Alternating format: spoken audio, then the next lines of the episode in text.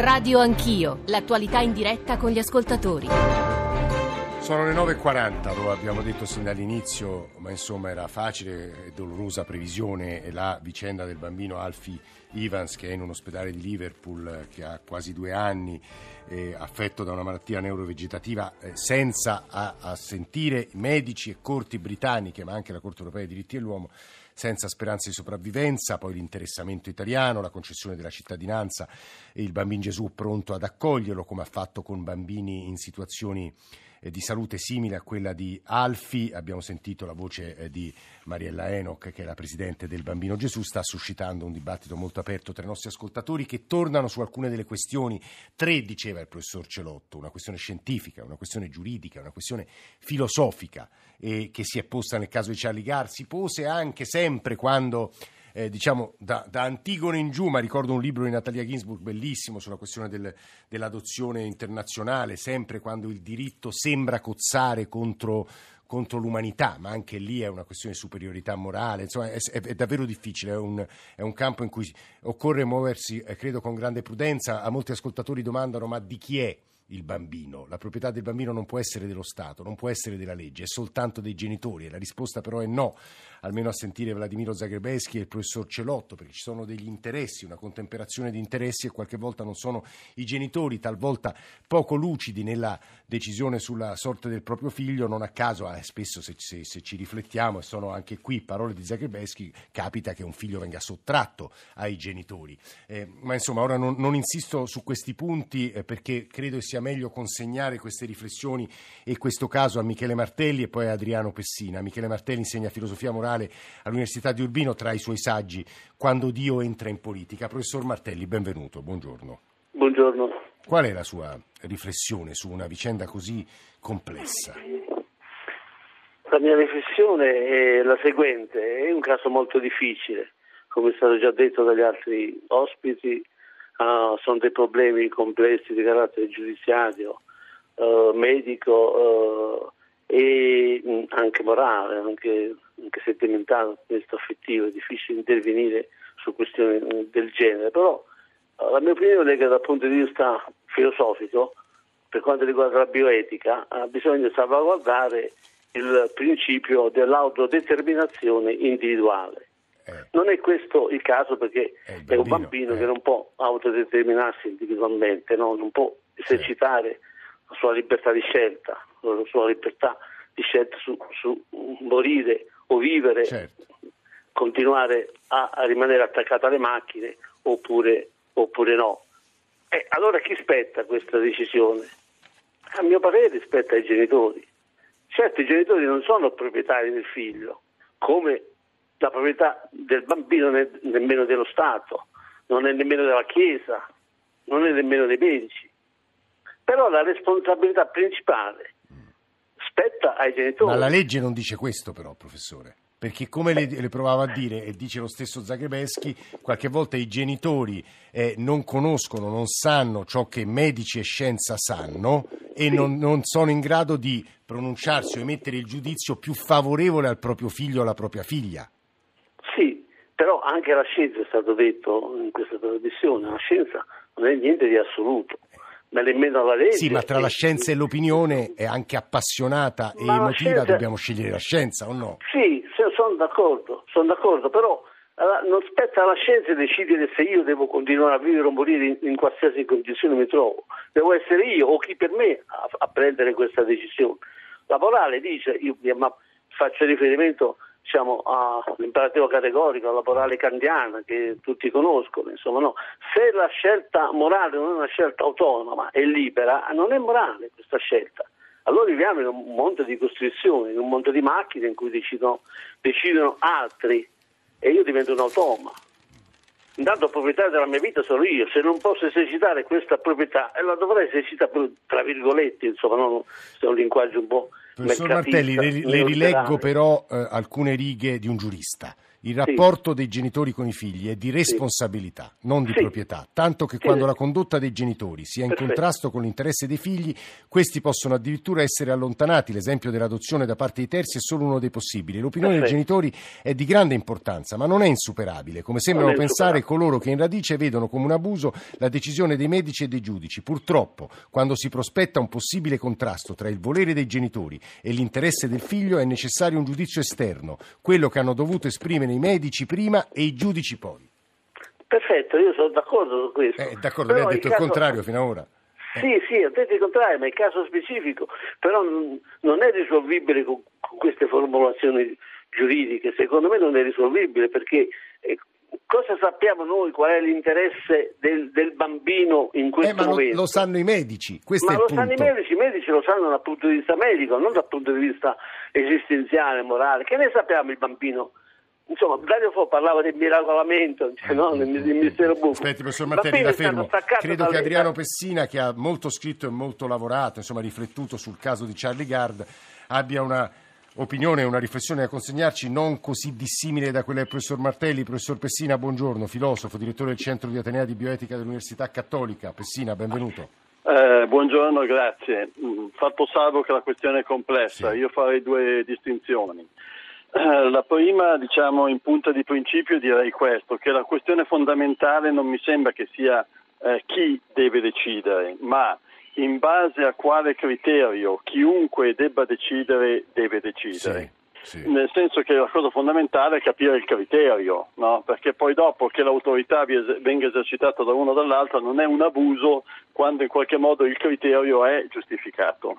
Eh, poi, e quindi da questo punto di vista mi pare che la cosa decisiva sia in ordine al tema delle cure la questione della proporzionalità. La proporzionalità che significa che in qualche modo le persone, anche quando non c'è più nulla da fare, possono essere accompagnate in modo proporzionato alla loro fine, alla morte. Quindi questo mi pare una cosa molto importante. L'altra questione mia di principio eh, professore, è che... La interrompo, scusi, sì. è molto importante, ma chi è che la deve stabilire? Queste... Ma guardi che questa c'è una parte che assolutamente è anche di natura clinica, voglio dire. E quindi i medici? Eh. Ma, certo, ma non credo... Il problema fondamentale è che abbiamo trasformato anche questo in una battaglia ideologica in cui il migliore interesse del bambino eh, dire, è, è, tirato per la giacchetta per certi versi. Allora, la, la medicina non è una scienza esatta. Eh, il fatto che per esempio il bambino una volta staccato dal respiratore abbia avuto per un certo periodo la respirazione autonoma eh, comporta dire, un monito di saggezza, cioè ci sarà una gradualità. Sì. Il bambino, la sua vita non è eh, purtroppo eh, destinata a guarire, la sua malattia è incompatibile e allora io credo che sarebbe stato saggio da parte di tutti pensare a una proporzionalità, a un accompagnamento dell'esistenza del bambino. Allora, io mm, sono molto impressionato dal fatto che a un certo punto questa vicenda sia eh, sfuggita totalmente, eh, dirò una cosa banale, ma dal piano dialogico perché eh, ognuno si è sentito in dovere di vedere nell'altro eh, il fautore dell'eutanasia o il fautore dell'accanimento terapeutico e eh, come dire, non si è fatto l'unica cosa ragionevole. Un attimo di passo indietro, siccome le questioni poi si svolgono nel tempo, la salute del bambino cambia col tempo, le sue situazioni cambiano col tempo, quello che è proporzionato oggi potrebbe non esserlo più domani e, e quindi, come dire, questo mi sembrava una, una dimensione di saggezza. Quando si esce da questa dimensione, a mio avviso, si fanno solo, eh, solo danni. Io penso che sia possibile, non so se questo è il caso, eh, dire, provocare più danni che benefici eh, nel, anche nell'impeto dell'amore, perché a volte l'impeto dell'amore può succedere. Non, non, può succedere. Ora, io dico la verità, eh, non so dare un parere vero e proprio, perché mi meraviglia tutti quelli che parlano, fanno analogie, esempi, eccetera, senza essere stati lì, aver visto come bambino e senza anche aver creato come dire, un clima diverso, perché anche il modello, mi permetto di dirlo, no? dell'aereo pronto a decollare per salvare il bambino, ma, ma non fa bene a nessuno. No? Sembrano come dire, che, che arrivano i nostri eh, contro gli indiani. Troviamo un, un sistema diverso, perché altrimenti non ne usciamo. Il bambino staccato dal respiratore, che aveva forse anche una ragionevolezza. Mette in luce una cosa. La medicina non è una scienza esatta, probabilmente in assenza di una diagnosi la prognosi della sua vita può essere anche diversa. Sì il sostegno vitale deve essere anche questo proporzionato, perché oggi quando si dice fare tutto il possibile, non dobbiamo scordare che con la tecnologia fare tutto il possibile potrebbe anche comportare fare cose moralmente sbagliate. Un conto Professor Pessina, è... sta parlando un cattolico? No, sto parlando del professore di filosofia morale che è anche cattolico. Sì, no, così gli ascoltatori hanno chiaro il punto di vista. Eh, sì, ma non è un po'. Il no, problema no, è che cioè, è, eh, credo che non si possa dedurre dalla, ha ragione, dalla mi scuso fede. con lei, ha ragione. Ha ragione. Cioè, perché altrimenti sì. facciamo i cattolici contro i protestanti, sì, sì, i laici, cioè, ma non, non, funziona, non fa, del, non fa, del, bene a nessuno. No, tutta questa cosa qui non fa del bene a nessuno, perché anche leggendo le sentenze e la rigidità da, da ambo le parti, è chiaro che poi se alla fine si dice no, tu sei immorale, io sono morale, non ci si comprende. Allora aspettiamo, ci sarà un momento in cui probabilmente non andremo d'accordo sul che cosa fare concretamente ma è l'impostazione del problema che mi pare viziata eh, e che in qualche modo trasforma sempre la vicenda umana di genitori, di un bambino, eh, in un caso, che diventa un caso giuridico, un caso clinico, un caso mediatico, un caso. Ma un caso è solo un luogo di battaglia, un bambino è qualcuno che ce l'hai lì e, e, questo cambia, fa la differenza, sì, mi no, sembra. Adriano Pessina a parlare, filosofo, direttore del Centro di Atenea di Bioetica dell'Università Cattolica, ha ascoltato le sue parole, credo abbia ascoltato in parte anche le parole del professor Martelli, Silvia Vallone, che, quando, che invitammo a parlare e a confrontarsi con i nostri ascoltatori e con noi quando discutemmo di una vicenda non dissimile da quella di cui stiamo discutendo stamane, cioè quella di Charlie Gard, e portò un punto di vista di, eh, di grande interesse, anche perché nel suo, nel suo eh, Da dove la vita è perfetta riflette moltissimo sul tema della, della maternità e tra l'altro lei stessa è volontaria di un'associazione eh, bolognese, si chiama Cucciolo, eh, di genitori di bambini nati pretermini e mi ricordo che portò un punto di vista appunto ora non voglio dire finora avete ascoltato quasi soltanto maschi, eh, femminile, quindi il punto di vista di una donna, di, della, il punto di vista della maternità e lo fece con grande prudenza e attenzione, calore se posso dire. Silvia Vallone, buongiorno. Buongiorno e la ringrazio molto. Eh, e quindi sentirla stamane ci sembra altrettanto interessante.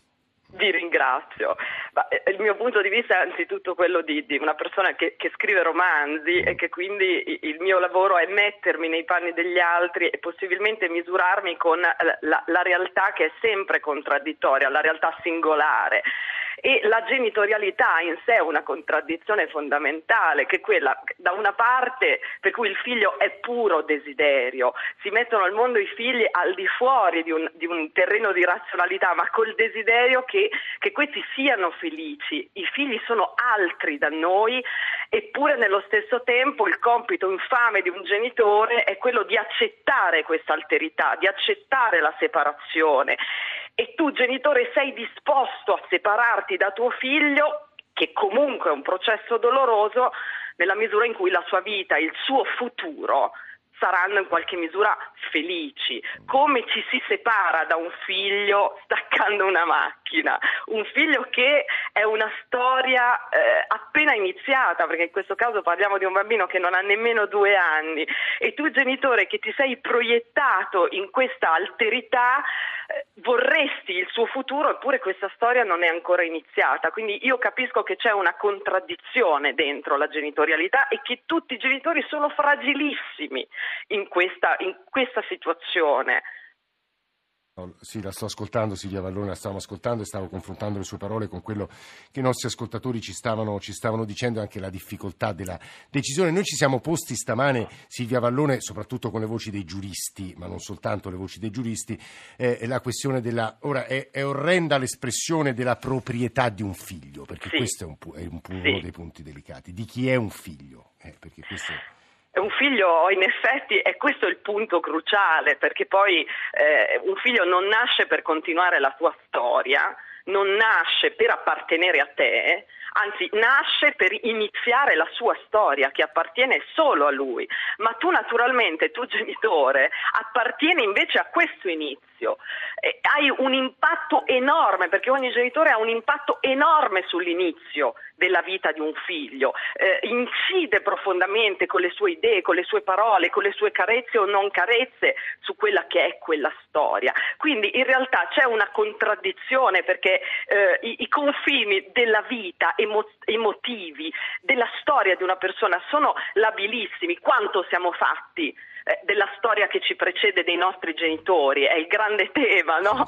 delle colpe dei genitori che si riversano sui figli e però della libertà dei figli di essere eh, appunto liberi da, da, queste colpe e, e da, da, questa storia e da queste idee che ci precedono. Quindi secondo me il problema della proprietà, un figlio non è proprietà, però è anche vero che si pone eh, come dire, in una storia che è un nuovo inizio, ma in qualche misura eh, accoglie, per forza di cose, accoglie la spinta e l'origine di altri. Mm, Silvia Vallone, scrittrice che sta parlando. Professor Pessina, se vuole aggiungere una considerazione per chiudere.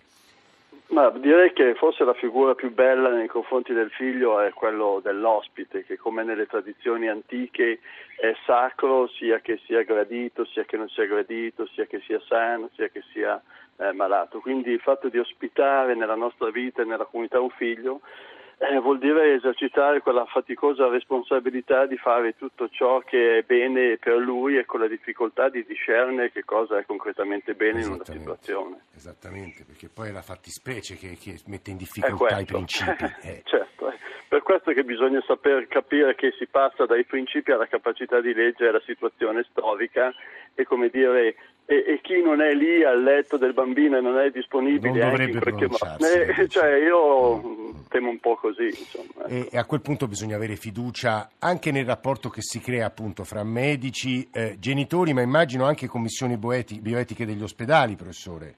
Sì, bisogna partire da una grande umiltà, secondo me, nel senso che è molto eh, facile discettare sui primi principi quando poi si entra nel vissuto, nella carne, nei sentimenti delle persone, eh, bisogna essere sufficientemente umili di tenere conto di molti elementi e di tenere presente la questione della temporalità perché le cose che diciamo oggi potrebbero non valere più domani. Questo non è relativismo, ma è il senso della storia e anche il senso eh, del divenire delle vicende. E custodire anche un divenire, dire, equilibrato nelle vicende, secondo me eh, aiuta eh, e permette un, un, un, dialogo che credo che in linea di principio sia volto alla valorizzazione del bene eh, di questo bambino, che non è un caso ma è un bambino. E, e però qui richiede un equilibrio che a volte eh, esplode e noi siamo di fronte, almeno a livello di opinione pubblica, nell'esplosione dell'equilibrio. Avirano Pessina, Silvia Vallone, Michele Martelli, grazie per le parole che ci avete consegnato stamane a Radio Anch'io, è il 25 aprile, festa della liberazione, noi siamo partiti con la liberazione, poi abbiamo fatto il quadro delle urgenze e dell'attualità politica più stretta, insomma ci sono state delle novità di cui daremo conto peraltro negli approfondimenti di questa giornata e poi abbiamo provato a dedicare attenzione al caso di Charlie, eh, di Charlie Evans. Eh, sono tutti temi che immagino percorreranno anche giornali radio e approfondimenti in questa giornata che in parte alcuni di, di, di questi verranno da noi ripresi domattina a partire dalle sette e mezzo. Dicevo questo e sintetizzavo gli argomenti di cui ci siamo occupati perché chi abbia voglia di tornare su questi temi, riascoltarne una piccola parte o l'intera trasmissione può andare sul nostro sito, sul nostro profilo, sulla nostra eh, applicazione. E adesso eh, i saluti, eh, chi ha reso possibile questa trasmissione in console, Alessia Colletta, Massimo Vasciaveo, Gianni Tola, Fabio Cardinali alla Radiovisione poi la squadra di Radio Anch'io, la redazione di Radio Anch'io, Alessandro Forlani, Francesco Graziani, Alberto Agnello, Adamarra, Maria Grazia Santo, Mauro Convertito in regia. Adesso, come sapete, la linea va al giornale radio delle 10 per le ultime notizie, stamani c'è uno speciale, la radio ne parla, dedicato al 25 aprile che darà conto non soltanto del dibattito, ma soprattutto di quello che accade in queste ore. Grazie davvero a tutti per l'ascolto, ci risentiamo domattina verso le sette e mezzo.